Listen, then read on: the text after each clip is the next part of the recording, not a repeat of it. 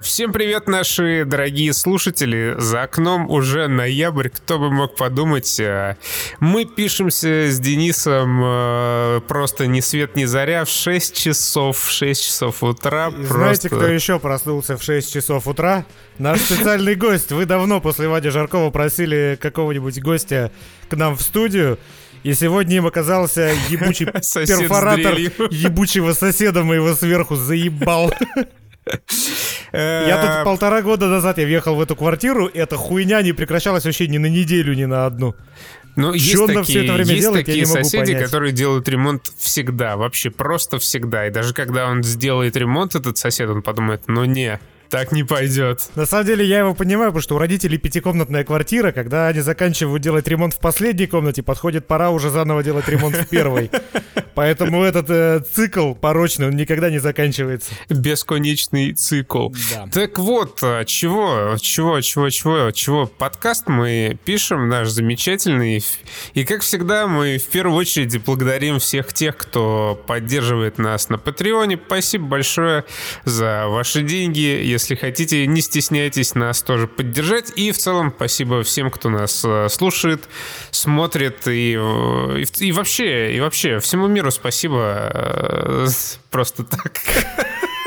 У тебя были какие-то амбициозные планы на этот абзац текста? У меня были без, без, безгранично амбициозные планы, которые пали жертвой, да, пали жертвой э, Барата. Барата полностью уничтожил все мои серые клеточки, когда я его посмотрел. Мы сегодня, конечно же, обсудим. Сегодня мы обсуждаем Watch Dogs Legion. А, Киберпанк 2020. Э, это такая типа... А, я для, для заголовка сказал слово киберпанк. Ghostrunner а. Обсуждаем Бората и сериал русский «Эпидемия», о котором весь мир узнал только после того, как про него твитнул Стивен Кинг. Да так он же вышел на Нетфликсе. Наверняка на Нетфликсе кто-нибудь о нем... Да заткнись ты нахуй! Э, Это будет веселый подкаст, ребят. Я не буду перебивать сегодня Константина вообще, потому что, ну как, я, ни слова не могу вставить. Э, теперь мы вышли просто на новый уровень, прям как в Inception. Если раньше Денис перебивал меня, то теперь человек-дрелище перебивает в этот момент Дениса. Вжух, и вот мы в Лондоне. Ubisoft э, выпустит... Ты, кстати, да, ты поиграл вообще в итоге в Легион? Да, я поиграл э, больше, чем я думал, я поиграю. Э, наиграл я 24 минуты, 20 из которых я колупался в настройках графики. Хорошо, ну, я все понял про эту игру. Спасибо большое, Денис. Нет, в очередной раз тобой, э, ставьте лайк тоб... за то, что Денис прекрасно подготовился к подкасту. Я с тобой еще два часа посидел на стриме для патронов, где ты играл в Watch Dogs, поэтому я хорошо знаю эту игру.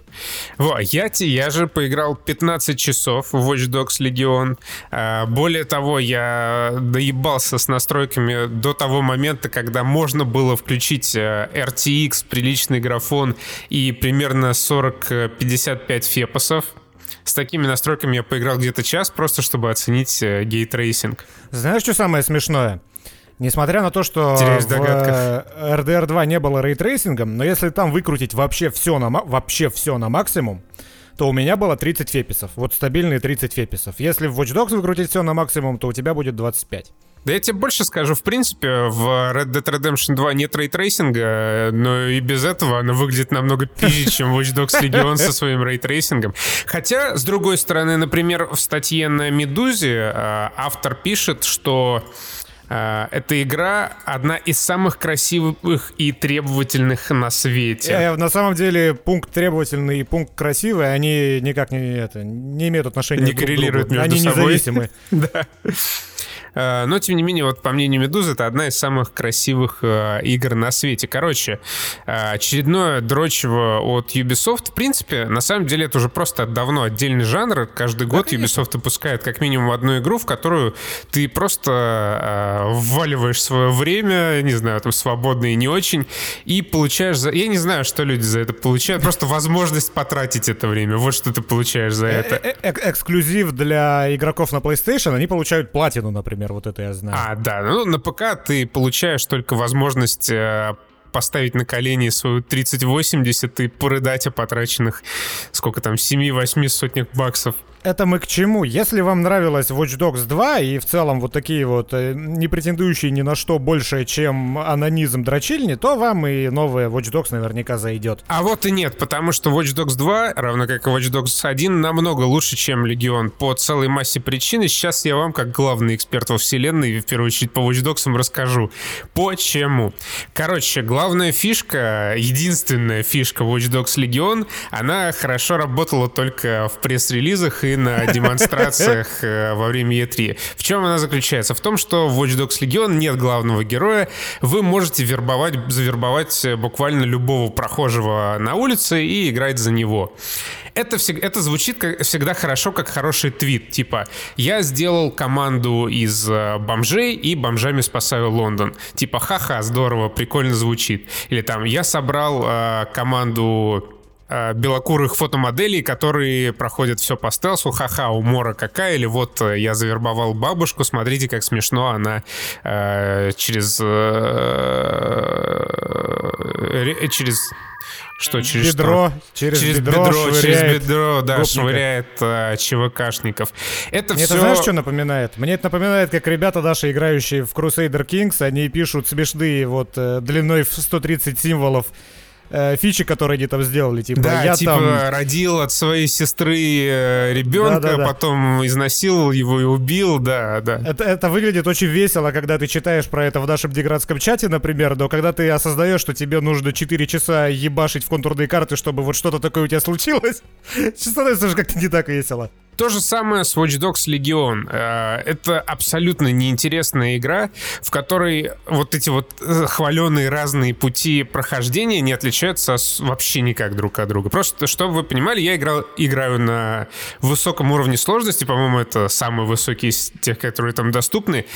И, во-первых, это легко, во-вторых, это неинтересно. Геймплей весь сводится к, к, просто к двум простым формулам. Либо ты проходишь миссию, играя за бота, либо ты проходишь миссию, играя за, играя за вот этого своего какого-то человека. И в то же время, когда ты играешь за человека, ты можешь либо, либо просто пиу-пиу делать по всем, и никто тебе толком ничего ответить на это не может, либо ты можешь подкрадываться сзади и вырубать всех.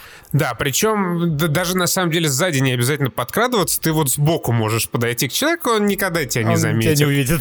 А если он тебя увидит, то он, скорее всего, через там 5 секунд после того, как ты зарулишь за его спину, он такой, а, ну, наверное, это была крыса, мне, походу, показалось. Причем стелс, а, вот я, опять же, в какой-то рецензии я почитал, что, не помню, не, вообще не представляю, где я мог это прочитать, но автор там написал, что на данный момент Watch Подожди, Dogs... это был жирнющий сарказм или ты реально не помнишь? Вообще не помню. Вот, автор написал, что Watch Dogs Legion это самое близкое э, к Splinter Cell, что есть у Ubisoft. Эм, Вообще абсолютно ничего общего, блядь, со Splinter Cell у Легиона нет, потому что там не то чтобы, ну, знаете, плохой стелс, такой типа ну, как для галочки, вот как просто возможная опция, он в принципе не работает. То есть ты, когда приходишь на локацию э, с полным желанием по стелсу ее зачистить, у тебя есть два типа неигровых персонажей, с которыми ты столкнешься. Это либо агрессивные э, ЧВКшники или бандосы, либо какие-то вот сотрудники того предприятия, на которое ты проникаешь, или просто какие-то непонятные люди. И вот смотри, что обычно бывает в стелс-игре, когда ты попадаешься на глаза вот какому-то такому рандомному NPC. Он начинает переживать, что увидел какого-то крадущегося незнакомого человека с оружием. Плакать. Он, э, Плачет, плачет, да, убегает, разводит панику, вызывает охрану, и, ну, начинается месиво. Как бы в этом прикол стелса, один из. Что происходит в Watch Dogs Legion, когда тебя замечает какой-то NPC, он тоже начинает переживать, просто быстро уходит и все. И больше ничего не происходит. Подожди, он уходит домой просто со смены или что? Он просто куда-то уходит, да. Что происходит? Угадай, что происходит, когда ты на его глазах э, вот так вот через э, бочину перебрасываешь э, ЧВКшника из Альбиона и с хрустом ломаешь ему шею, пока он кричит, боже, не надо, у меня дома двойняшки. Ну, наверное, он уходит. Он, да, он такой просто, бля, ну что-то не... Не, я тут работать больше не За хочу. За такое мне не платят. За такое мне не платят, чувак. Я никому не скажу, только, пожалуйста, меня не кидай через... Э, как? Что? Это же Через мем. бедро. Через, через бедро. бедро. Через бедро не кидай меня. И ты просто продолжаешь миссию. Более того, если ты убираешь оружие и решаешь в рукопашную помеситься с каким-нибудь вот этим ЧВКшником на охраняемом объекте, где как бы должна подниматься тревога каждый раз, когда ты попадаешь в чье-то поле зрения. Он раз на раз как бы с тобой дерется. Ну, я не знаю, по, по законам рыцарской чести он не зовет своих напарников. Ты его дубасишь, ты его побеждаешь, все, никакой тревоги нет. Тревога поднимется только в том случае, если какой-нибудь второй чувак тебя заметит. И то этот второй и чувак если он тоже... решит не уходить домой. Да, и этот второй чувак тоже как бы подходит к тебе и начинает с тобой драться. И если ты и второго тоже загасишь, то все, тоже никакая тревога не поднимется. Но если только, знаешь, по цепочке не начнут тут подтягиваться эти чуваки если по одному. Если все вообще в здании не увидят, что кто-то пробрался на объект. Да, это как бы вот, вот такой стелс Но, э, Watch Dogs деле, э, все это, опять же, арифметически обосновано, как и всегда. Ты либо делаешь Splinter Cell, линейный, где ты можешь уделить внимание каждой локации, расстановке NPC и в какой-то степени даже искусственному интеллекту этих NPC, либо ты делаешь э, то же самое, но в огроменном открытом мире, и, соответственно, тебе нужно время тратить на огроменный открытый мир и на вот этот свой новый концепт, где ты можешь завербовать любого встреченного NPC, и все это как-то должно сочетаться в истории, и должны быть катсценки, соответственно, с теми, кого ты завербовал, а не с прописанными заранее персонажами. И времени на то, чтобы сделать нормальный стелс, у тебя тупо не остается. Поэтому ты либо выпускаешь каждый год ассасинов с Watch Dogs'ами, ну, либо ты 7 лет грохаешь огроменные миллионы долларов, как э, Rockstar, вот на, на свою игру. This is not the way в глазах Ubisoft, поэтому мы получаем то, что получаем. На самом деле не совсем, потому что э, вторая часть Watch Dogs 2 а, была такой, типа, знаешь, максимально приближенной к GTA 5, и, ну, вот сама по себе неплохо работала. Там был получше стелс, хотя тоже, конечно же, не уровень Splinter Cell. И более получше, того, там... чем в первой ты имеешь в виду? А, Потому что в GTA стелса не было вообще. Ну да, да, лучше, чем в первой части. Там были более разнообразные уровни, и там было больше всякой прикольной фигни, которую можно делать. То есть, например, Watch Dogs 2 можно было, ну, приехать на вот этот какой-то объект, который тебе надо зачистить или где-то там что-то хакнуть, и можно было, например, вызвать копов, натравить их на этих бандосов, они там начинали между собой меситься, происходила какая-то просто лютая война, дикая заваруха, и ты под шумок там мог как-то залезть, что-то сделать, э, что-то похекать. Это было забавно. В Watch Dogs Legion ничего такого нет. Это просто такое чисто схематичное, чисто математическое выполнение э, абсолютно однообразных миссий, Э, которое, ну, вообще, ну, просто, это просто ужасно. Оно дико, дико уныло. Ты видишь человека, Рядом с ним наверняка есть э, какой-то девайс, ты наводишься на девайс, нажимаешь Q, человек отключается, потому что его током ударило. Вот, вот это э, то, что я успел хапнуть, и ничего другого, пока я играл, не было в игре. Это так и есть. Везде... И дальше, да, на протяжении 15 часов. Да, везде все одно и то же. И, э, я про поиграл, значит, э, в основной сюжет. Я зачи э, захватил все... Э, локации Лондона. Ну, то есть, ну, как и обычно, там есть захват вышек, и, ну, вместо вышек это такой целые районы, ты их как бы зачищаешь, там люди против чего-то протестуют, и типа, вау, классно, тебе за это дают суперагенты. Я что-то, какие-то побочные активности тоже повыполнял, почеканил, прошел почти весь бойцовский клуб, и это все, вот, во-первых, тебя по большому счету не вознаграждают, толком. Тебе дают агентов э, новых за некоторые миссии, э, дают какие-то бабки вот эти вот тенге э, Watch как мы их с Денисом назвали и шмотки. Типа, в игре вообще э, сделана очень большая ставка на кастомизацию персонажа, но есть одна, две, несколько больших проблем. Во-первых, э, почти невозможно найти себе э, светлокожего нормального агента, за которого ты мог бы поиграть, если хочешь. Да, то есть там все либо э, индусы, либо темнокожие, либо женщины. И если это женщина, то с вероятностью 90% это какая-то э, квадратнолицая старуха. Блять, я вспомнил как раз вот э, разнообразие колорита национального, соответственно, разного произношения, разной, разной речи. Оно убивается нахер, Потому что Ubisoft э, по традиции в версии игры, которую ты просто покупаешь в их магазине, Ubisoft Connect или Uplay, как он раньше назывался, нельзя, сука, поставить английскую озвучку. Тебя принудительно русский язык, пошли вы в жопу. Что за говно? Я когда я хотел поиграть в эту игру для подкаста, да, поиграть больше, чем полчаса, но вот этот момент он меня прям окончательно выбил, я, блядь, не хочу.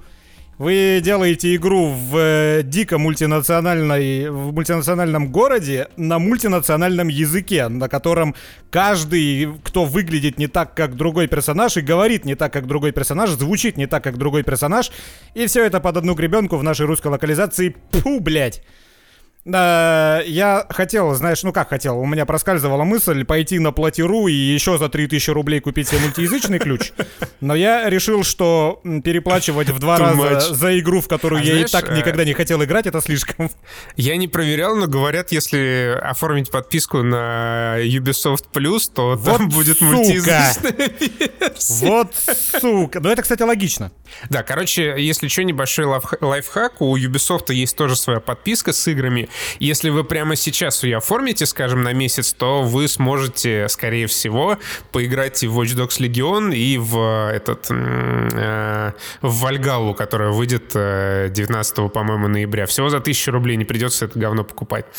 Ну ладно, извините, э, неверное эту оценочное игру. суждение. Эту не игру, да. Эту игру покупать. Не, мы, не, я не хочу навязывать свое мнение, я просто делюсь своими впечатлениями.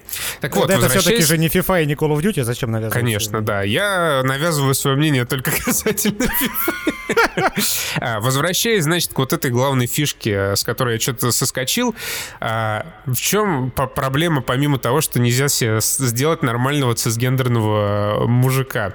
А, вот, вот эти все персонажи, они как бы крайне негативно сказываются на сюжете и на его подаче. В первой части был Эйден Пирс, который, да, такой э, гру- грустненький Макс Пейн, потерявший свою семью, но все равно это некий цельный персонаж. Он не очень веселый, он не очень прикольный, но это человек, э, которого ты, ну, как бы понимаешь, чья мотивация тебе плюс-минус ясна.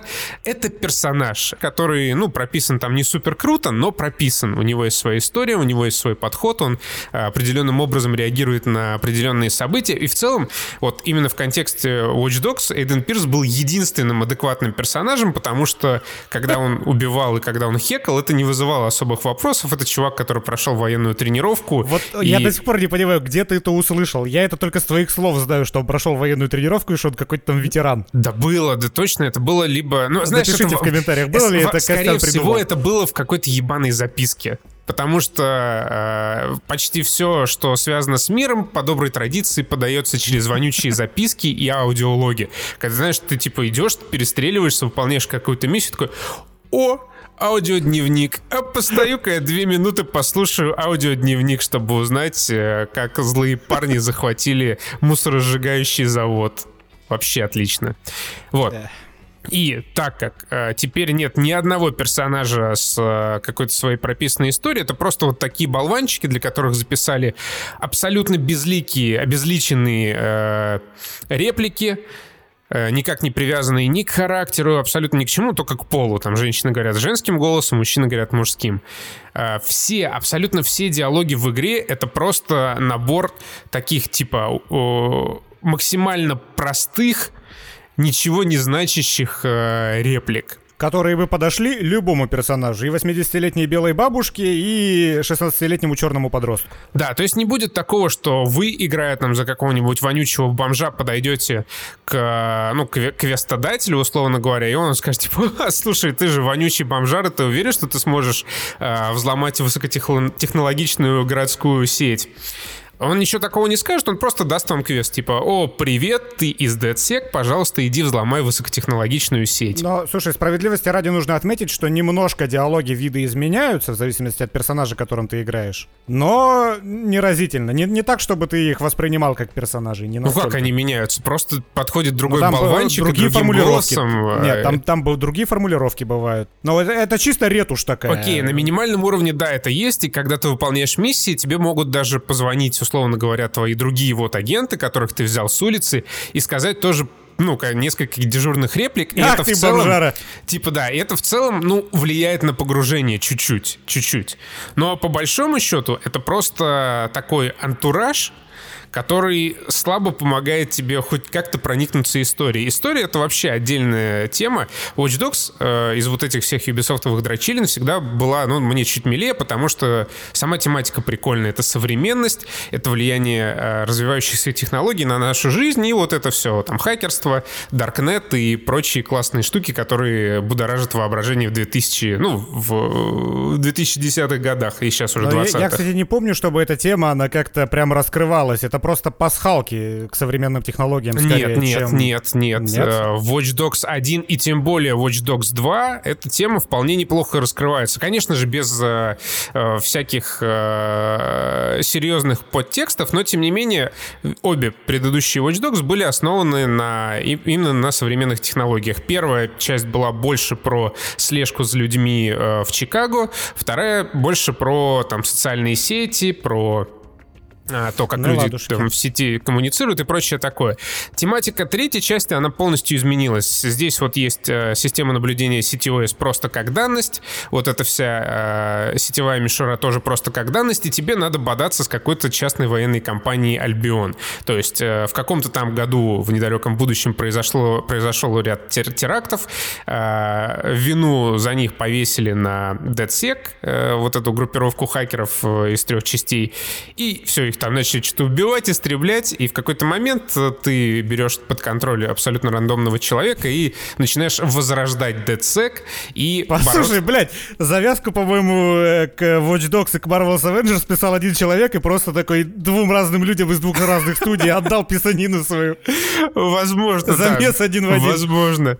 И э, начинается просто какой-то Far Cry. У тебя есть чем-то недовольные люди, которые живут там под пятой этого Альбиона. Ты говоришь они... так, как будто это что-то плохое. Начинается какой-то Far Cry. Far Cry лучшая серия Ну, Ubisoft. в Far Cry всегда есть какой-то прикольный главный злодей, Э, и там его мотивации, которые делают, условно говоря, вот поступки э, тебя как главного героя неоднозначными. Ну и плюс он там харизматичный, тыры-пыры и все такое.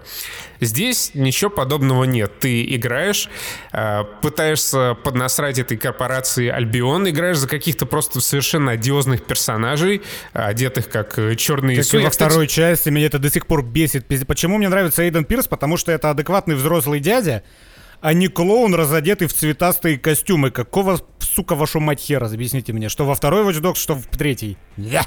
Ну, во второй части это была такая больше кремниевая долина, чем э, враг государства в э, Watch Dogs 1. Но там, конечно, был вот этот э, классический лудонарративный диссонанс, когда, да, Маркус такой, блин, почему CTOS распознает меня как потенциального преступника? Я должен эту систему перевернуть и идет грабить, убивать, воровать машины.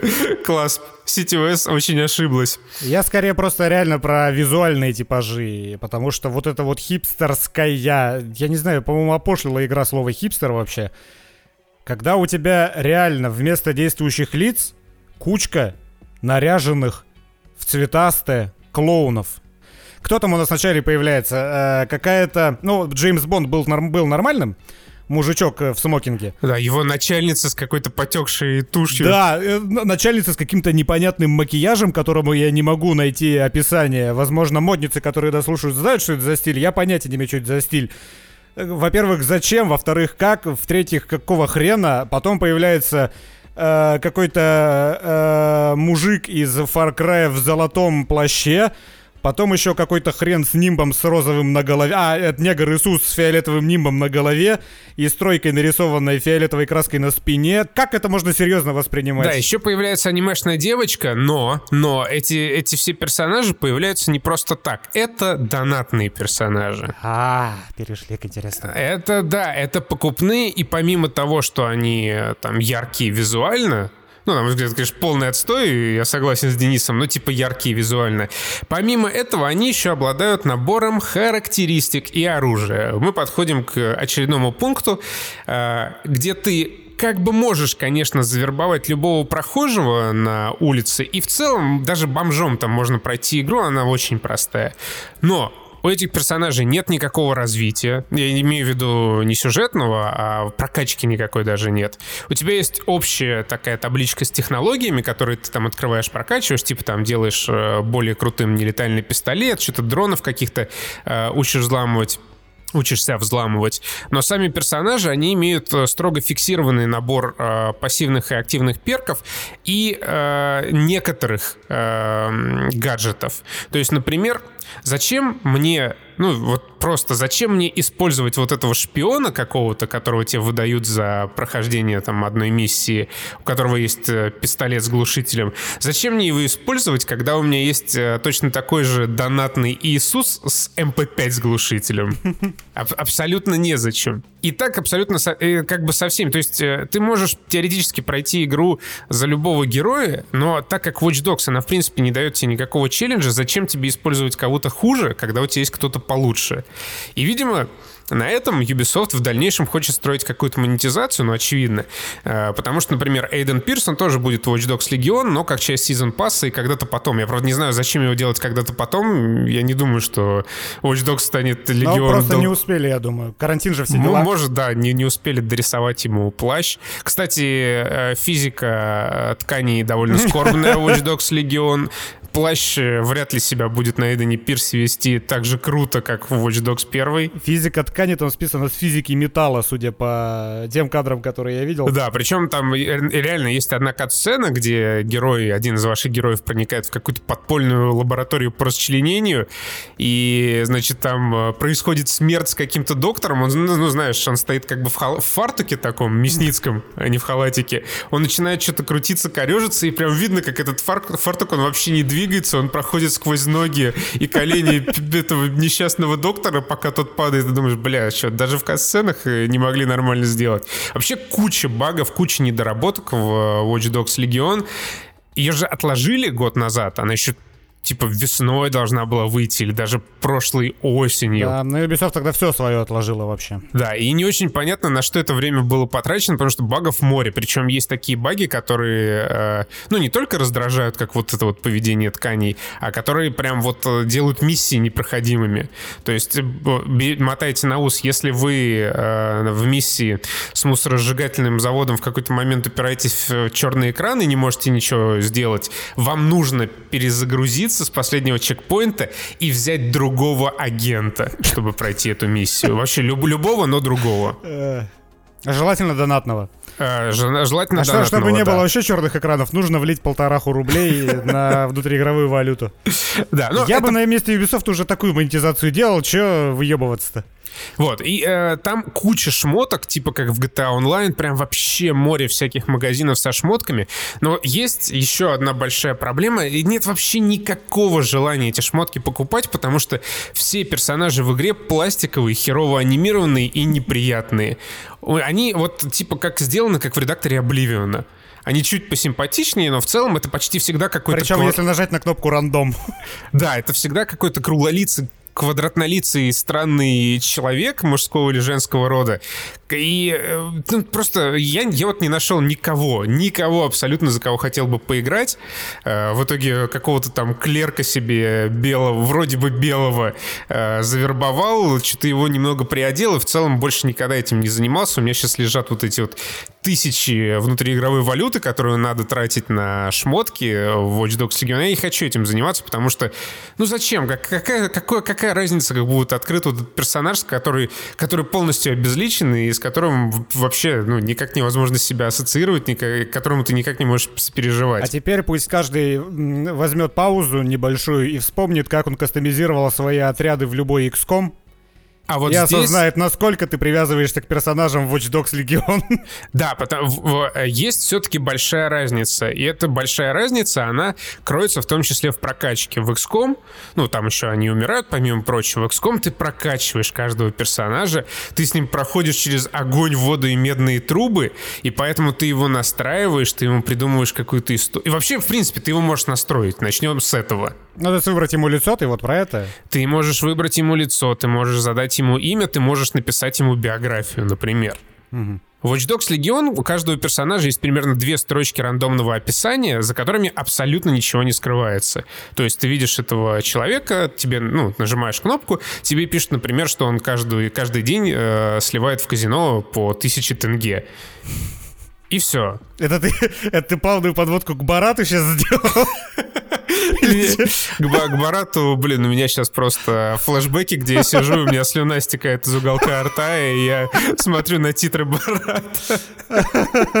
Но к, этому мы еще перейдем. Кто бы знал, блядь, что Барат такой непоправимый ущерб моему мозгу нанесет. После всего, что твой мозг и так пережил уже. Да, как, кто бы... Вот. А, короче, да, Watch Dogs Legion. Я вот э, на самом деле, наверное, вот, ну, с точки зрения пиара и продвижения, вот эта вот тема с э, агентами, которых ты можешь завербовать э, вообще как угодно, она, наверное, работает, хотя тоже вызывает ряд вопросов. Ты играешь как бы за э, воинственную хакерскую группировку. Не очень было понятно еще во второй части, почему э, старина Маркус, помимо хеканья, э, так виртуозно мочит э, ЧВКшников.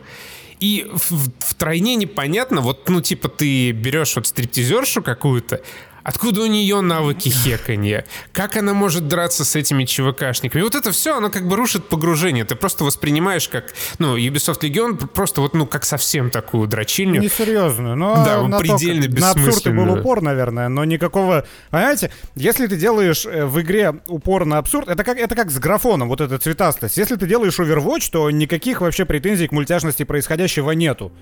Если ты воспроизводишь Лондон и пытаешься какой-то глобальный серьезный сюжет там двигать и при этом играешь за клоунов, таких же размалеванных и цветных, как в Overwatch, то это немного давит и немного сбивает тебя вообще... Э, немного сбивает ощущение от того, где ты находишься и чем ты занимаешься.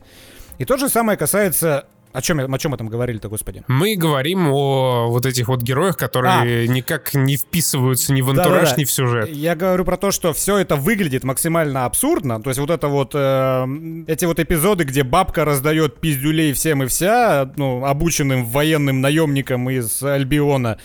Но при этом сюжетно вот эта абсурдность, она никак не подчеркивается. То есть у тебя реально происходит диссонанс между происходящим и повествуемым.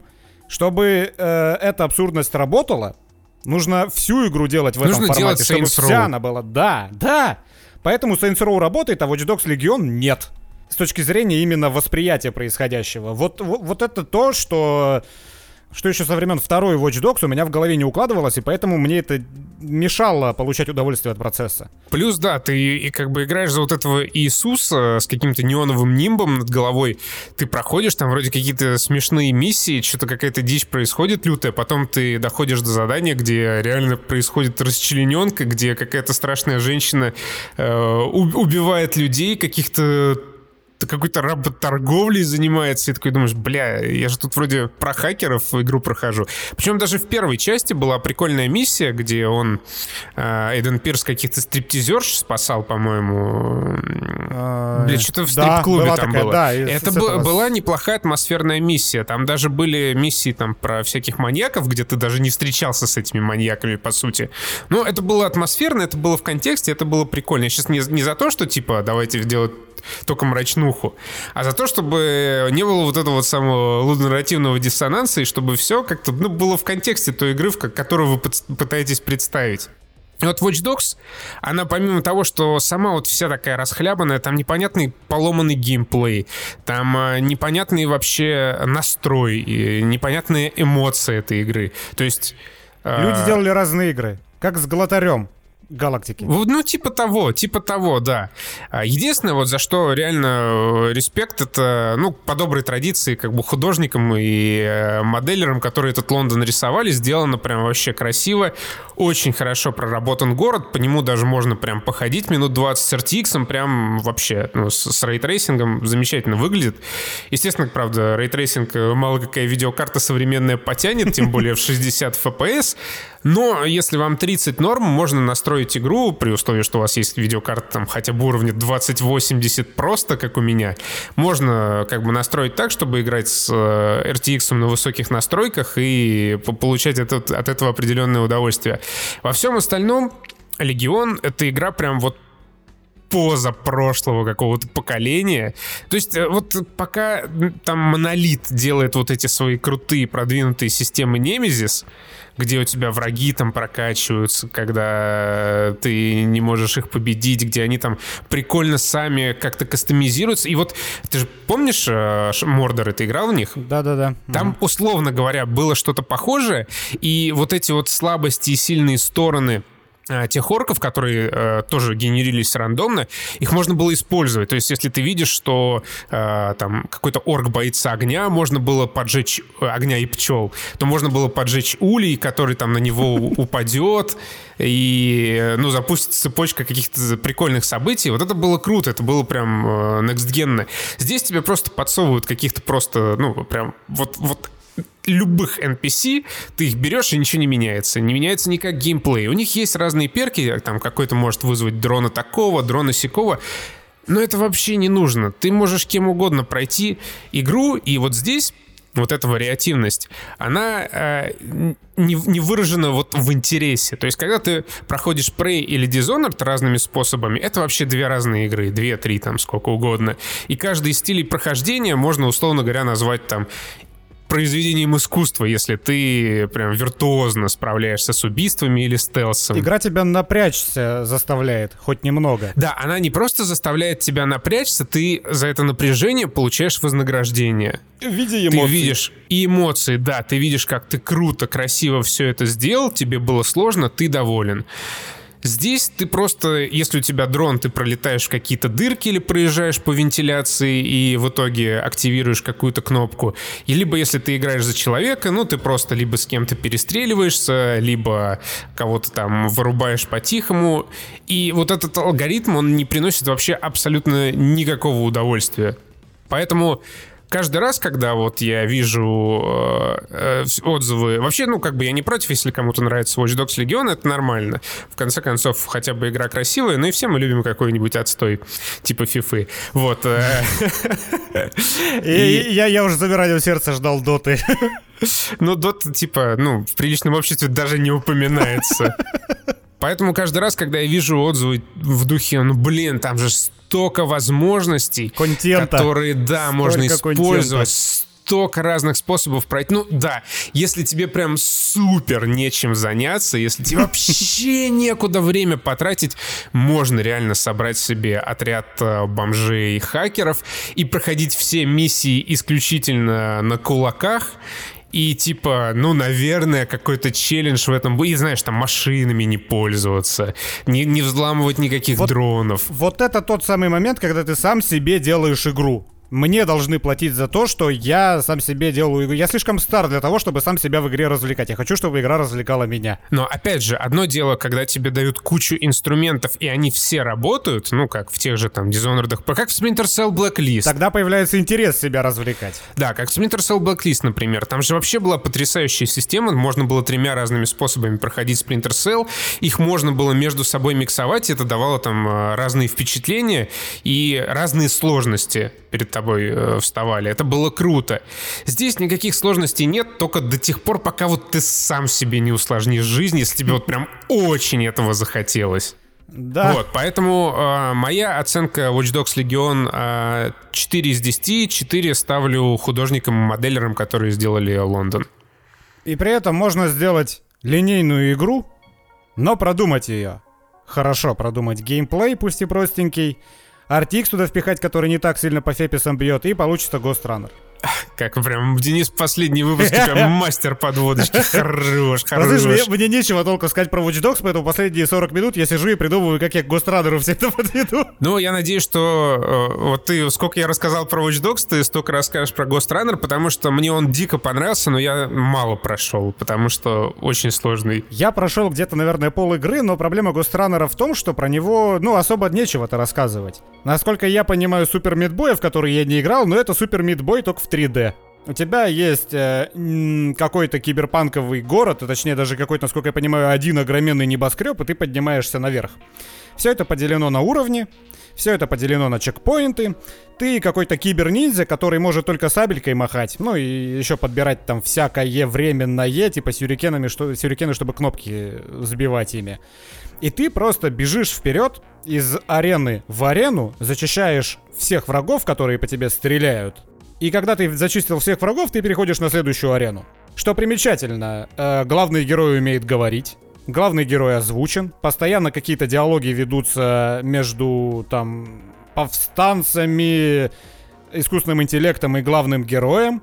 Они все тупые и неинтересные. Это никакой художественной ценности в себя по большому счету не несет, но это хотя бы атмосферу создает. И опять же, говорящий главный герой это всегда хорошо. Но основная суть заключается в том, что... Это головоломка. Каждая арена — это головоломка. Извините, я перебью. Ты забыл одну очень важную э, вещь сказать.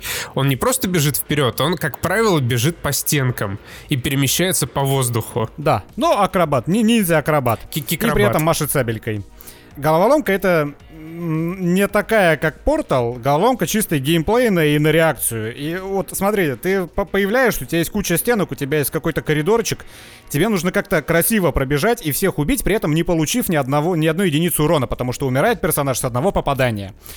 И получается, ты как в том же самом Супер Мидбое, ты задрачиваешь эту арену, находишь там какой-то оптимальный маршрут, чтобы с одного раза эффектно, быстро это все без остановок фактически пройти, потому что останавливаться там нельзя, тебя сразу кокнут. И, по сути, получается, как, как, как это все играется? Ты оказываешься на арене, ты умираешь раз 15 подряд, пытаясь выкосить всех, с 16 раза выкашиваешь, радуешься, переходишь на следующую арену, и вот так вот проходит вся игра.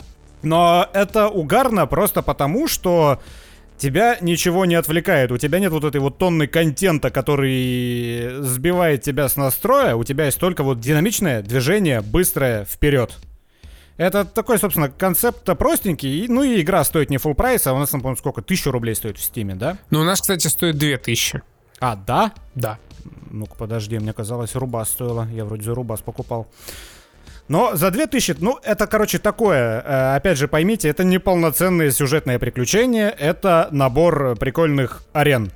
Но, что немаловажно, звучит угарно и выглядит угарно. И даже RTX есть, хотя он, паскуда, тоже на феписы, конечно, давит, и порой даже моя 2080 Ti э, проседает изрядно. Но, тем не менее, там все равно есть всякие коллекционные предметы, там есть Я ни одного не нашел, ты прикинь? А я, я, я, я, ни одного я, парочку, не нашел. Я парочку нашел, и и вот только в тот момент я узнал, что, оказывается, там есть какие-то коллекционные предметы. Я совершенно случайно нашел какие-то две светящиеся летающие штуки, что-то тыкнул по ним. По-моему, в одной из них лежал меч, а во второй я даже не понял, что. И там еще забавная прокачка в виде Тетриса. Вообще, да, Ghost Runner это очень прикольная игра. Она, э, ну, условно говоря, простая. Она сделана как бы не задорого, за 2,5 миллиона евро. Но там есть масса всяких прикольных решений, которые прям вот очень-очень э, гармонично между собой сочетаются и делают вот Ghost Runner, в принципе, довольно уникальной штукой. Э, например, там есть э, несколько как бы категорий прокачки. Это там сонар, ну как там вот супервидение. Ну, разные перки ты прокачиваешь, характеристики. Сами. Характеристики, да. Э, у тебя, ну как бы точнее, есть несколько наборов э, с вот твоих основных характеристик, типа там меч, концентрация, что-то еще, что-то еще. Там блинк и прочее. Да, в каждом из этих наборов есть несколько вот этих тетрисных фигур, Прям вот реально, как в Тетрисе. И есть э, рядом с вот этой прокачкой основное поле. Куда ты эти фигуры, вот как в Тетрисе, можешь складывать. И это поле как-то, ну, там ограничено, видимо, там в зависимости от твоего уровня или где ты находишься э, по сюжету.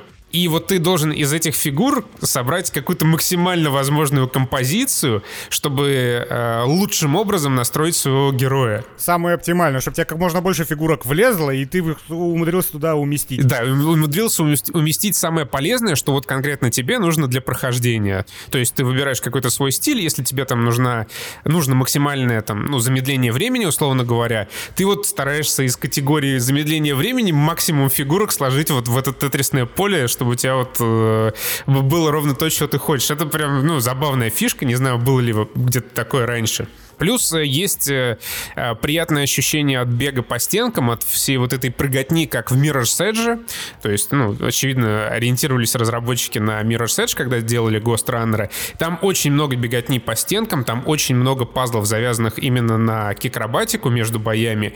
И все это между собой настолько классно переплетается и сочетается, что вот, ну, Ghost Runner реально дарит какое-то вот ощущение новизны. Плюс это киберпанк, это футуризм. Сейчас все на хайп-трейне ждут, когда уже наконец выйдет ебучий Cyberpunk 2077, и прям просто must-have. Uh, ну, я вот не скажу за must-have, потому что, ну, опять же, на любителя. Не, не всем зайдет. Очевидно. Я посмотрел, кстати, стоит она полтораху. Я купил ее за 1200, потому что там скидка 20% еще была. Но стоит она полтораху. То есть это почти как AAA 2000 стимовский. То есть, ну, здесь нету много того, что люди хотят от игры в 2020 получить за 2000 рублей. Но кому зайдет, тому однозначно зайдет. Посмотрите, э, вообще это, знаете, идеальная игра для спидранеров. Ее посмотреть э, на ютубе от какого-нибудь спидранера будет наверняка очень весело. Он за полчаса пробежит все арены с первого раза и будет красота. И вот эта игра, это вот один из тех, как мне кажется, примеров, когда э, тебе приходится цеплять, не знаешь, некрасивым Лондоном игрока, над которым там работало тысяча китайских художников, и вот смотрите, какую красоту мы отбабахали, в ней столько контента. А это тот момент, когда тебе приходится э, какими-то прикольными идеями игрока цеплять ввиду нехватки денег на разработку. То есть вот этот Тетрис это реально прикольная тема. Но она получилась такой, потому что ребята посидели, подумали, блин, обычная прокачка слишком, слишком просто, а вот надо что-нибудь выдумать, и выдумали вот такое. И весь этот концепт вот этого киберпанка, который не затратный, наверное, в рисовании, он однотипный по сути по своей, но вот ты иногда перемещаешься в цифровой мир, чтобы откалибровать своего вот этого киберниндзю протагониста. И там все это выглядит очень красиво. С одной стороны, срамотненько и неказисто, но ты понимаешь, что это сделано специально так, потому что вот в этой, этой своей неказистостью оно и цепляет. И в этой своей неказистости оно выглядит офигенно. То есть вот такие вот дизайнерские, гейм-дизайнерские, геймплейные нюансы, они как раз появляются из-за того, что разработчикам приходится как-то выворачиваться, пытаясь сделать что-то на ресурсы, которые у них есть. Когда у тебя ресурсы бесконечны, ты в итоге расслабляешься и делаешь Watch Dogs с ассасинами. Вот к чему но да, игрушка прикольная, как минимум посмотрите там какие-нибудь обзоры и видосики на ютубе, если боитесь полтора... А что бояться-то, господи, в стиме есть рефанд. Там есть рефанд. Вот единственный, Конечно. мне кажется, единственный реально прям минус, эта игра вообще не про расслабление. Если можно в тот же Watch Dogs Legion после рабочего дня сесть, там, попускать слюни, позахватывать вышки, Ghost Runner, он вообще не такой. Туда вы приходите ну да, вот как, на, как на работу. как после работы на работу. Но а, здесь, опять же, нету вот этого говна, когда ты выбиваешься какой-то говно, качаешь уровень, вот то, что ты про Assassin's Odyssey говорил, когда вот ты работаешь, чтобы выполнить сайды эти, чтобы прокачаться. Да, чтобы... здесь работа не в рутине, а в том, что игра довольно сложная. Да, она просто скилла от тебя требует. Хотя, с другой стороны, ну, у тебя бесконечное количество попыток, и что, кстати, еще немаловажно, что разработчики понимали, когда они делали игру, когда тебя вот с одной пули убивают, ты мгновенно появляешься. Прям у меня бывало такое, что я нажимал кнопку прыжок, пробел, когда в меня летела пуля, меня убивало в, в эту секунду, и от того, что я нажал пробел, у меня сразу же уже загружалась следующая попытка, то есть все молниеносно. Я даже не успел понять, что меня убили, я просто появился в начале раунда. Да, здесь нет тут никаких ненужных усложнений. Тебя, ты если арену не прошел, тебя убили, ты просто сразу же моментально без загрузок, без всего откатываешься на начало этой арены и заново пытаешься ее пройти. Да. Тебе не надо, как в Dark Souls, там потом возвращаться к какому-то костру, который за два километра от э, места твоей смерти. Пидорить снова сквозь этих скелетов, которые тебя тоже где-нибудь убьют, тебе снова надо вот этого костра появляться. Ничего такого, вот просто умер, появляешься у арены, заново пытаешься ее пройти. Просто великолепно, все быстро, стремительно. Я обязательно пройду Runner, но я думаю, это у меня надолго растянется. На пару лет. Ну, Что ты хотел на, сказать? На пару недель. А я хотел сказать, что из Киберпанка мы отправляемся в Казахстан, наверное, уже. Киберпанк 1877. Короче, помимо всего прочего, мы с Денисом еще посмотрели фильм «Барат 2», и просто, блядь, охуел от того, А насколько... ты смотрел первый? Я смотрел первого «Барата», да, когда он вышел там тысячу лет назад. Я точно помню, что когда я смотрел первого Барата, я что-то прям вот дико кекал, мне очень понравился он, это было смешно. И Диктатор мне тоже понравился от Саши Барона Коэна. А такая ничем же не отличается второй Барат от первого, вот вообще ничем. Э, ну, возможно... Только, наверное, тем, что ты повзрослел. Э, я повзрослел, да, и э, стало лучше понимать, э, что и зачем там сделано.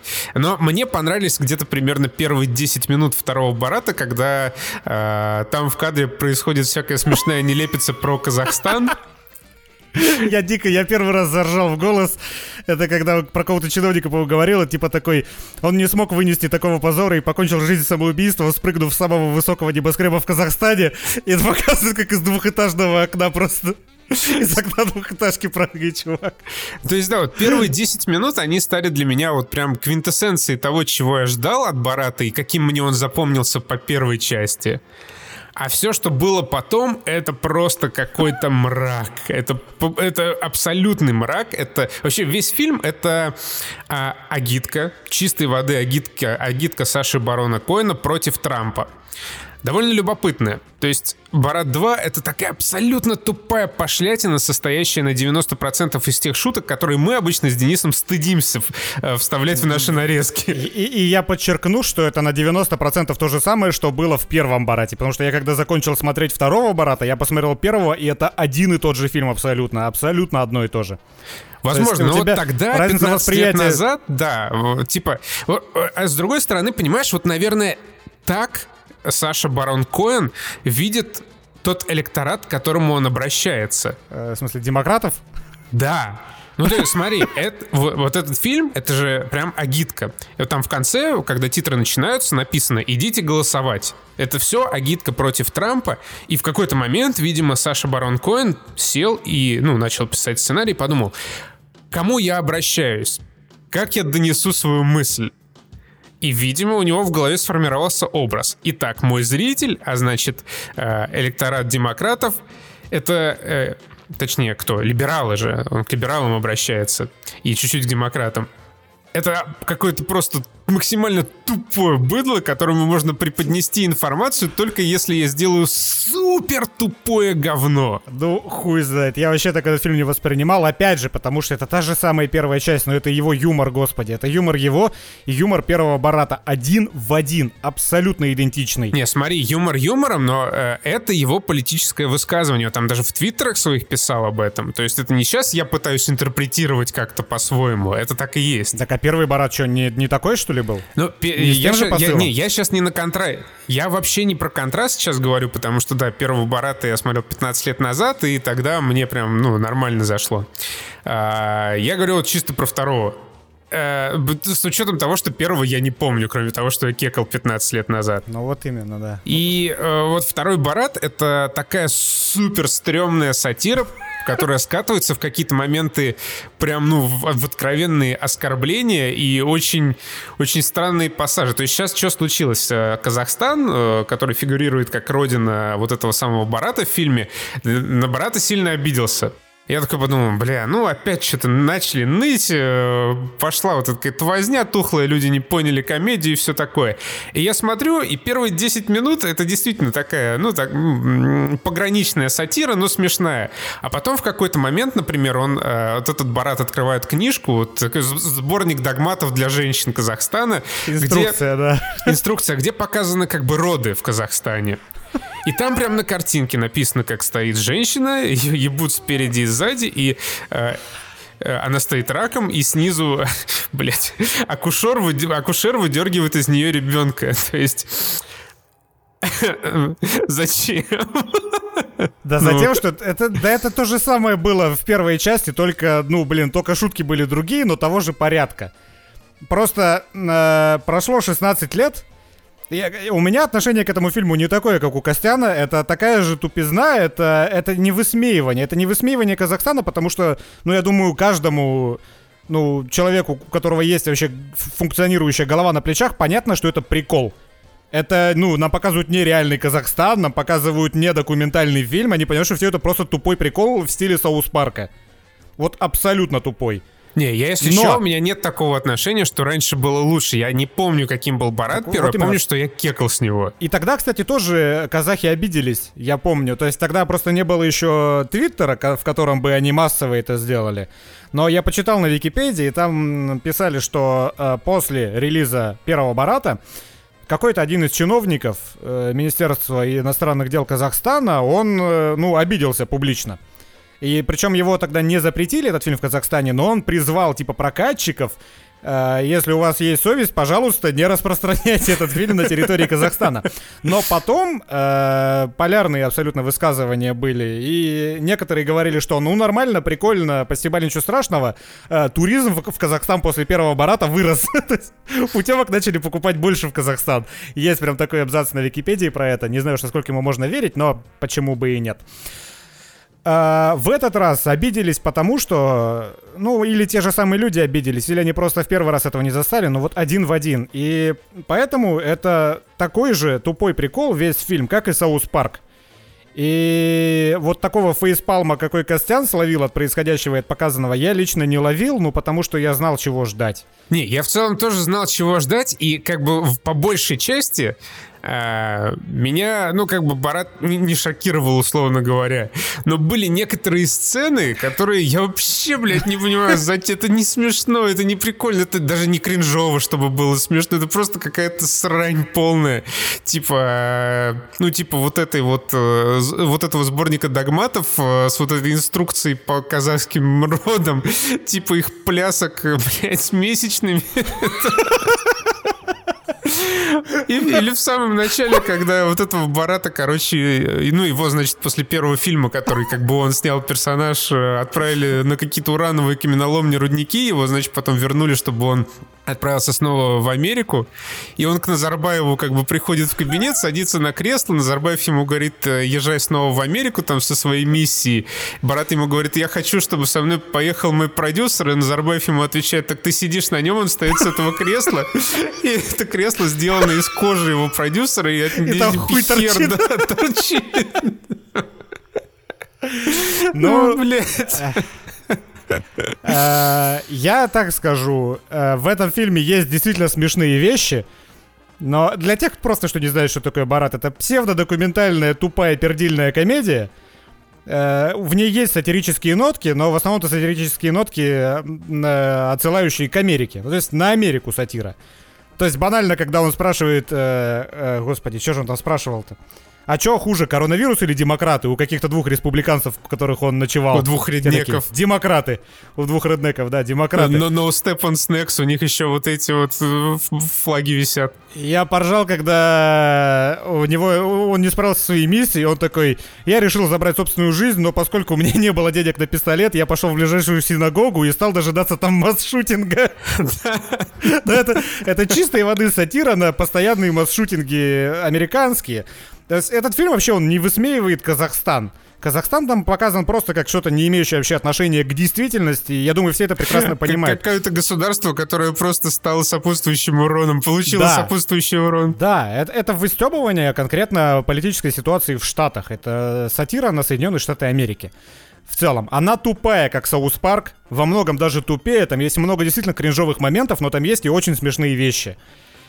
Поэтому, но первые 10 бы... минут они прям вообще идеально залетели. Э, в общем, это просто очень специфическое кино, как и первый Барат, поэтому кому-то зайдет, кому-то не зайдет. Я так, знаешь, где-то на грани бултыхаюсь, я не могу понять, нравится мне это или не нравится. Как и первый Барат, нравится мне или не нравится. То есть, вроде бывает смешно, но бывает и прям пиздец как тупо. Вроде как и снято нормально, но бывает и как-то очень странно снято. Ну, это, это, это не полноценное полнометражное кино, это вот такой вот набор не, это На, агитационный полуторачасовой ролик, снятый да... по-быстрому весной-летом. Ты так относишься к этому фильму, потому что ты знаешь контекст происходящего, что сейчас выборы, что в конце тебе написали надпись, ее можно вообще вычеркивать, и это просто степ. Тем более нам, как русским людям, вообще же похую, да, кому эта агитка адресованная. Мы просто кекаем с шуток вот про синагогу, например. Поэтому оно залетает вполне нормально, даже если ты... Да, даже если ты знаешь, что это агитка. Не знаю, мне показалось во многом а, это кино крайне, вот крайне натужной, вымученной агиткой. Типа, ну, блядь, ну, пожалуйста, ну, ну, плохой Трамп, ну, проголосуйте против него.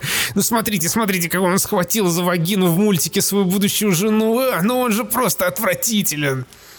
Но у меня остался такой, типа, знаешь, осадочек прям вот агитки. Как после агитки мерзенькой. Ну, не знаю, у меня не осталось. Возможно, потому что мне на выборы в США похуй глубоко. Да мне и... тоже, мне тоже, конечно же, похер на эти выборы, но тем не менее. То есть, помимо этой агитки, там есть ровно столько же и такой же комедии, как было в первом Барате. Никто из нас, например, не помнит э, контекст выхода первого Барата. То есть, это такой же фильм, это такой же сиквел. И из-за того, что он является в конечном счете, конечно же, агиткой, он не становится хуже.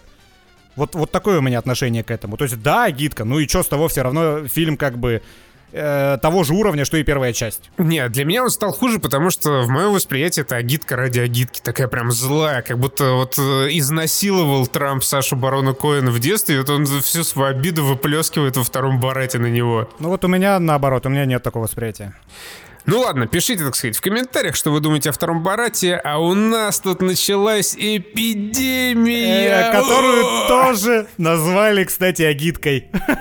Там был момент, э, что все это антирази... Опять, ну вот опять. Ладно, окей, сам э, Саша Барон Коэн, он не отрицает, что Барат был агиткой.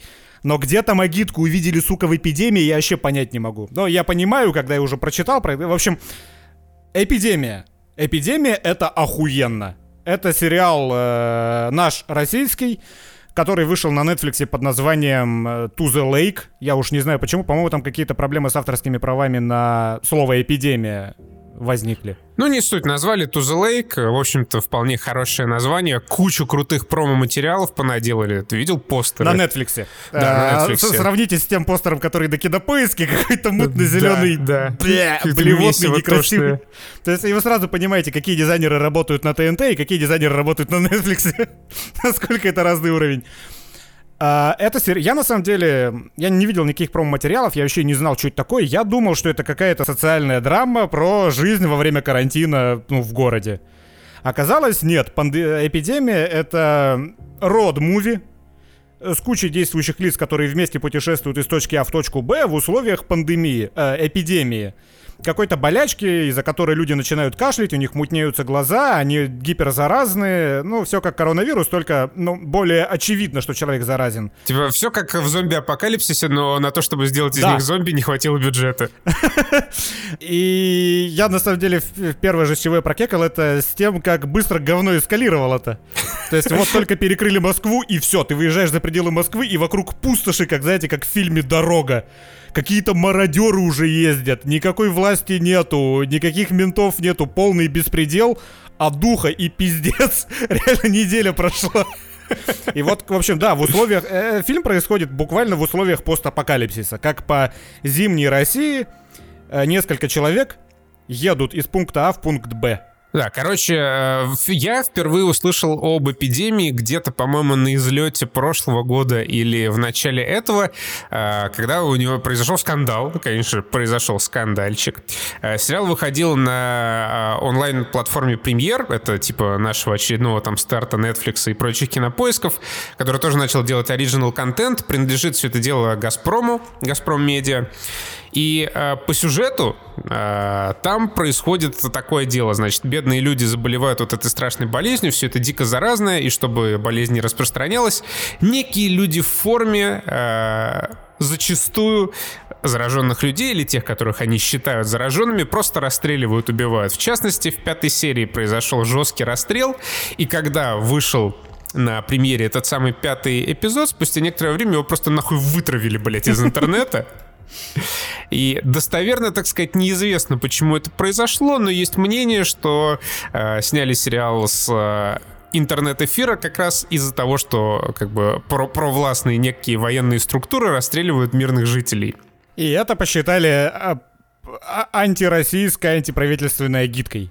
Да. И по, по неподтвержденной информации потом этот эпизод вернули, но туда добавили, ну, то, что, по крайней мере, я на Netflix, я на Netflix слышал эту фразу. Да, в начале да, да, следующей да, да. серии, шестой, там э, по радио передается, что... По стране ездят какие-то незаконные военные группировки. ЧВК. ЧВК Альбион, да. короче, ездит по стране, захватывает власть и расстреливает людей. То есть это как бы не правительство, а это просто какие-то наемники, которые почему-то решили выкашивать толпы народу. Мне еще тогда это показалось странным, а потом уже я прочитал про это в интервью э, а, авторки книги оригинальной. Что там происходит? Значит, есть э, главный герой, зовут его Сергей, по-моему, блядь, я уже забыл за неделю. Или Антон. Или Антон. Антон, Антон. Антон, по-моему, его зовут. Не, Антон сына зовут. А, Антон зовут, бля. Имена я тоже в них запутался. Нехорошо. Не, не Сергей, точно, его Сергей зовут. А, играет его наша восходящая телезвезда эстонского происхождения Кирилл Кяро. А, он же, если помнишь, играл в сериале «Лучше, чем люди», который мы обсуждали когда-то там. И тот сериал Это тоже, по-моему, купил. Detroit Become Human, да? Да-да-да, его тоже Блять, я вот думал, где-то я его видел, и вот где я его видел. Вот, точняк. вот. Ну, он, скажем, не настолько хороший актер, чтобы мог запомниться своей игрой.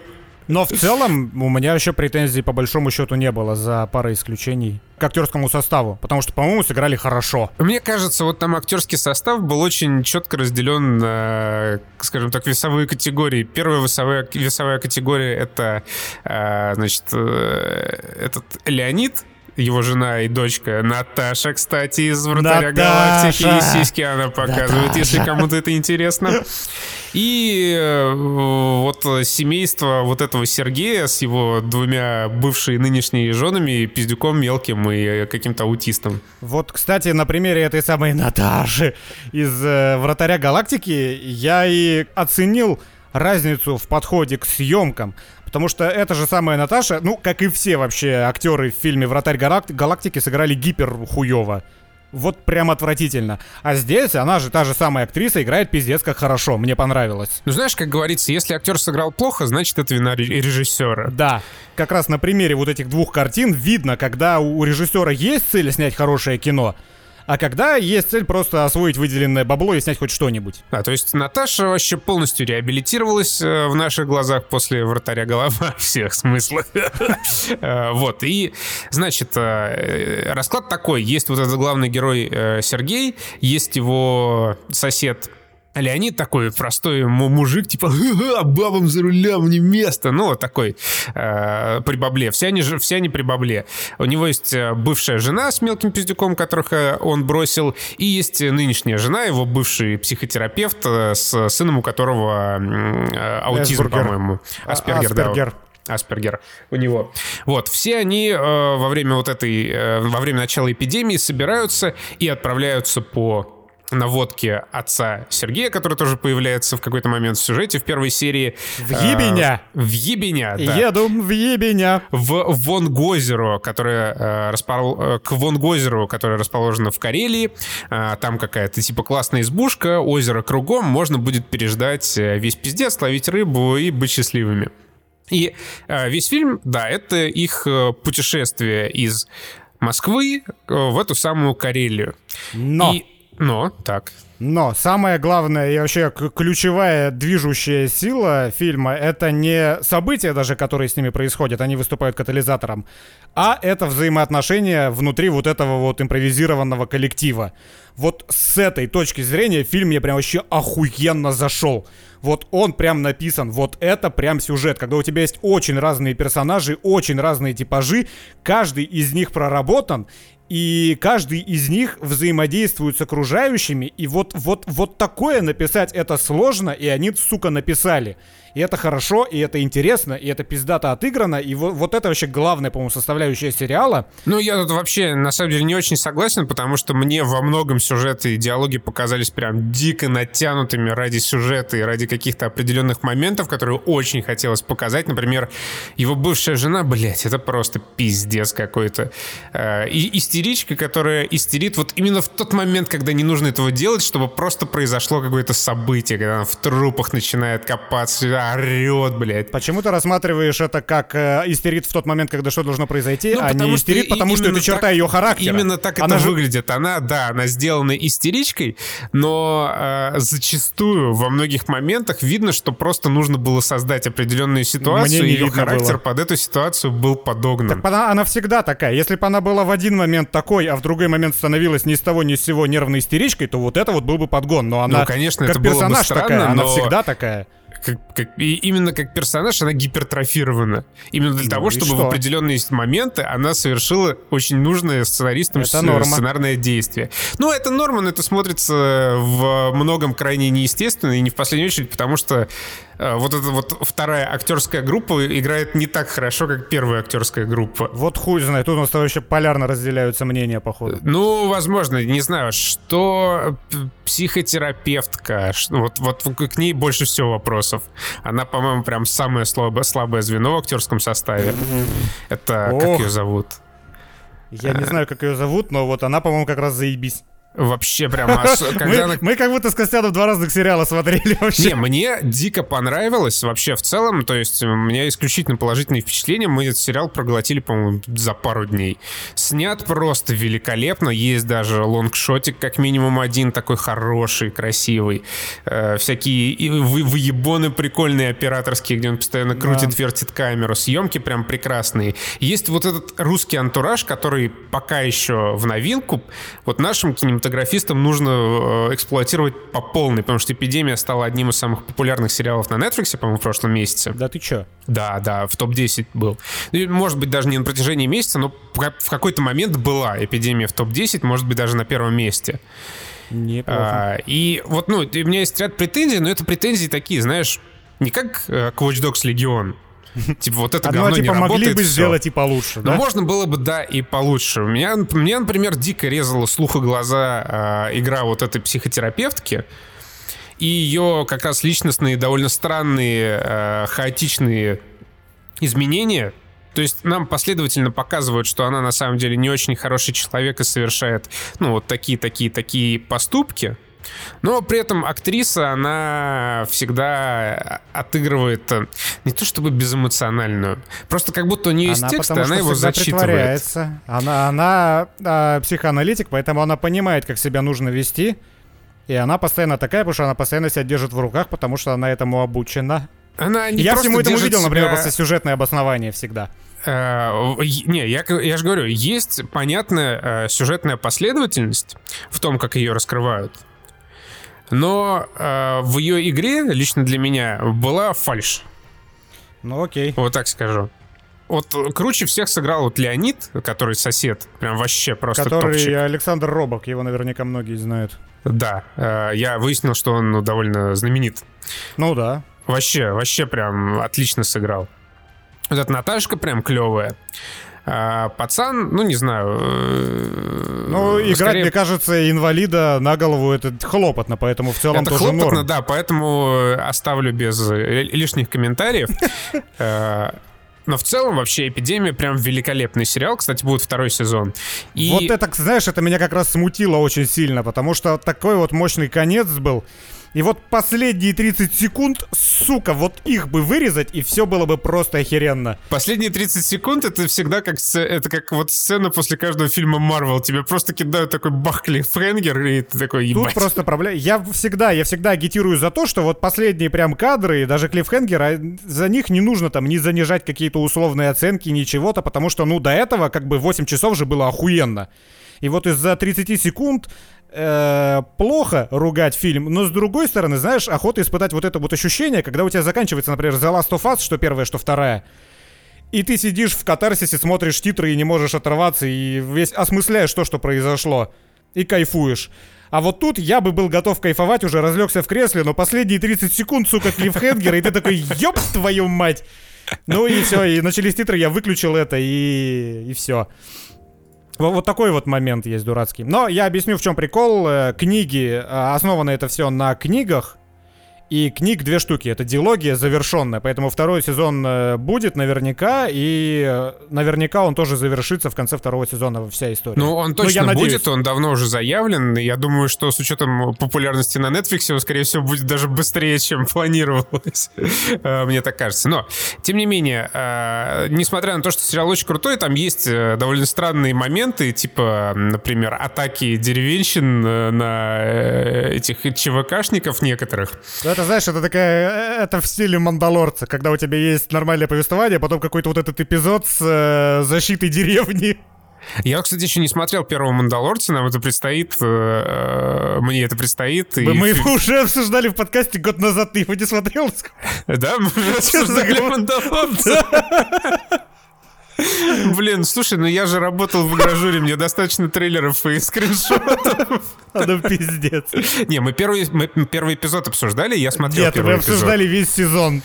Бля, ну ты, да, наверное, ты, его ты, ты тогда сказал, что ты до конца еще его не досмотрел, но эпизод, о котором я сейчас говорю, это, по-моему, четвертый из восьми, то есть ты посмотрел максимум первые три, сука. Да я точно посмотрел только один, я чуть не помню, чтобы мы обсуждали его прям... Ну, я не... Может, я догадался, что там дальше будет. Я-то хотя бы по-честному людям говорю, что я 24 минуты доиграл в Легион. Не, смотри, ну, как бы, когда я сказал, я еще не досмотрел его, как это вообще, как, как, что, что тебя смущает? Ну, первый сезон посмотрел, еще 9 не досмотрел. Все, какие претензии, пидор. Вот, короче. Ты эпидемию-то хоть досмотрел? Эпидемию я досмотрел и до, так сказать, китайского кризиса досмотрел. Особенно хорошо вот эпидемия ложится на текущую обстановочку в мире. Прям просто заходит идеально. Но мне показалось, вот как раз я ожидал э, чего-то про текущую обстановочку, но по факту, мне кажется, никак не ложится, потому что фильм вообще не про эпидемию. Фильм про постапокалипсис. Просто Слушай, ну... эпидемия это такой повод для того, чтобы создать вот такой вот э, полувсратый постапокалипсис, который там есть. Ну, как бы, тем не менее, все равно это же эпидемия, это болезнь. Ну, от, от эпидемии, которую мы сейчас переживаем, там одно слово. Больше это никак вообще не коррелирует. Да не, ну поня- понятное дело, что у нас тут не умирает каждый заразившийся, и мы пока что не едем в Карелию, да. в, в Ангозеро. Но ну, антураж, просто антураж. Прикольно. Сейчас вот хорошо посмотреть, особенно когда вот зима грядет, вообще вечерами, наверное, будет прекрасно. А, причем самое, что забавно, этот сериал, по-моему, проще всего посмотреть на Netflix, да? потому что что за премьер такой, где его искать?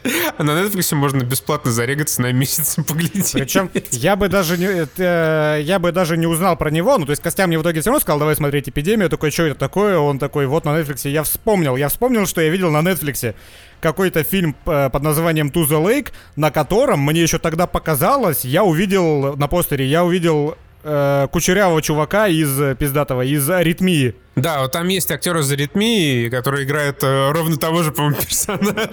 На той же машине скорой помощи. Ну, то есть, Прикольно, да. Я узнал об этом сериале из Netflix, о российском сериале. Вот, вот так вот. Потому что постер цепляет. Но это круто. Э, сериал да. заслуживает того внимания, которое он получил. И здорово, что во многом старина Стивен Кинг э, помог э, популяризации своим а твитом. А что он написал? Он написал To the Lake пиздато? Он написал, если, так сказать, укоротить его мнение, написал очень интересно, но нихуя непонятно. Ну, потому что Стивен Кинг прямолинейный чувак, он а, подтексте вообще не слышал ни разу. Ну да, ну, короче, он э, хвалебный отзыв оставил в своем твиттере, и это в том числе э, забустило просмотры э, эпидемии на Netflix. Ну, в общем, это очередное, не так часто встречающееся доказательство того, что у нас все-таки могут для кино писать пиздатые сценарии. К сожалению, делают это нечасто. Вот будем надеяться, что будут делать это почаще впредь. И более того, вот в целом, если посмотреть на этот год, на наши подкасты, э, мы не раз что-то зрели э, российского производства, и оно было нормально. И оно было норм, да. И снято хорошо. Ну, конечно, вратаря галактики мы выносим за скобки. Но в целом, да, вот сейчас есть такое чувство, что российский кинематограф э, вста... наконец-то встает с колен и в первую очередь делает это как раз на интернет-площадках, потому что в кинотеатры у нас, видимо, по-прежнему э, отсылать будут в первую очередь всякий кал, типа «Вратаря галактики» и прочих фильмов э, с Александром Петровым.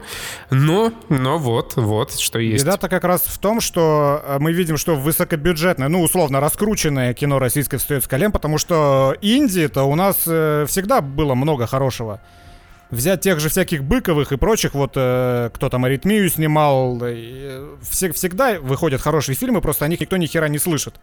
Потому что бабки из бюджета выделяются в основном бездарям, которые просто хотят эти бабки освоить. Я думаю, что эпидемия та же, она прям, ну, не дешевая. Ну, наверняка, ну, То да. есть она... Э, видно, что сняли дорого. Там нет вот этого просто бесконечного количества компьютерной графики, как э, в «Вратаре галактики», но снято дорого. Ну, э, эстетично. Там разные локации, разные декорации, куча массовки. Интересные операторские решения. Да, да, да, очень интересно. Операторы вот там прям постарались.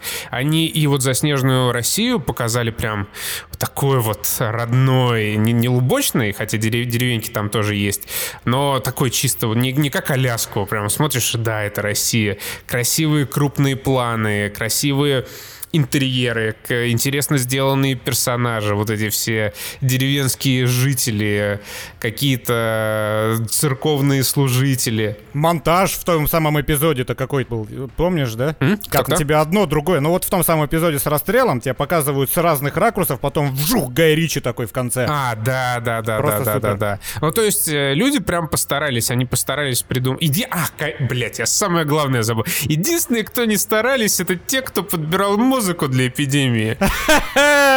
Потому что вся музыка, да, в эпидемии это, блядь, Ханс Симмер, э, тема Time из Inception, тема Day One из Интерстеллара и Джон Мерфи, а даже Инди Минор. И Зака Хэмси я еще там услышал. Причем это не отдаленно напоминающие мотивы, это просто, блядь, слегка переделанная музыка Циммера и Мерфи.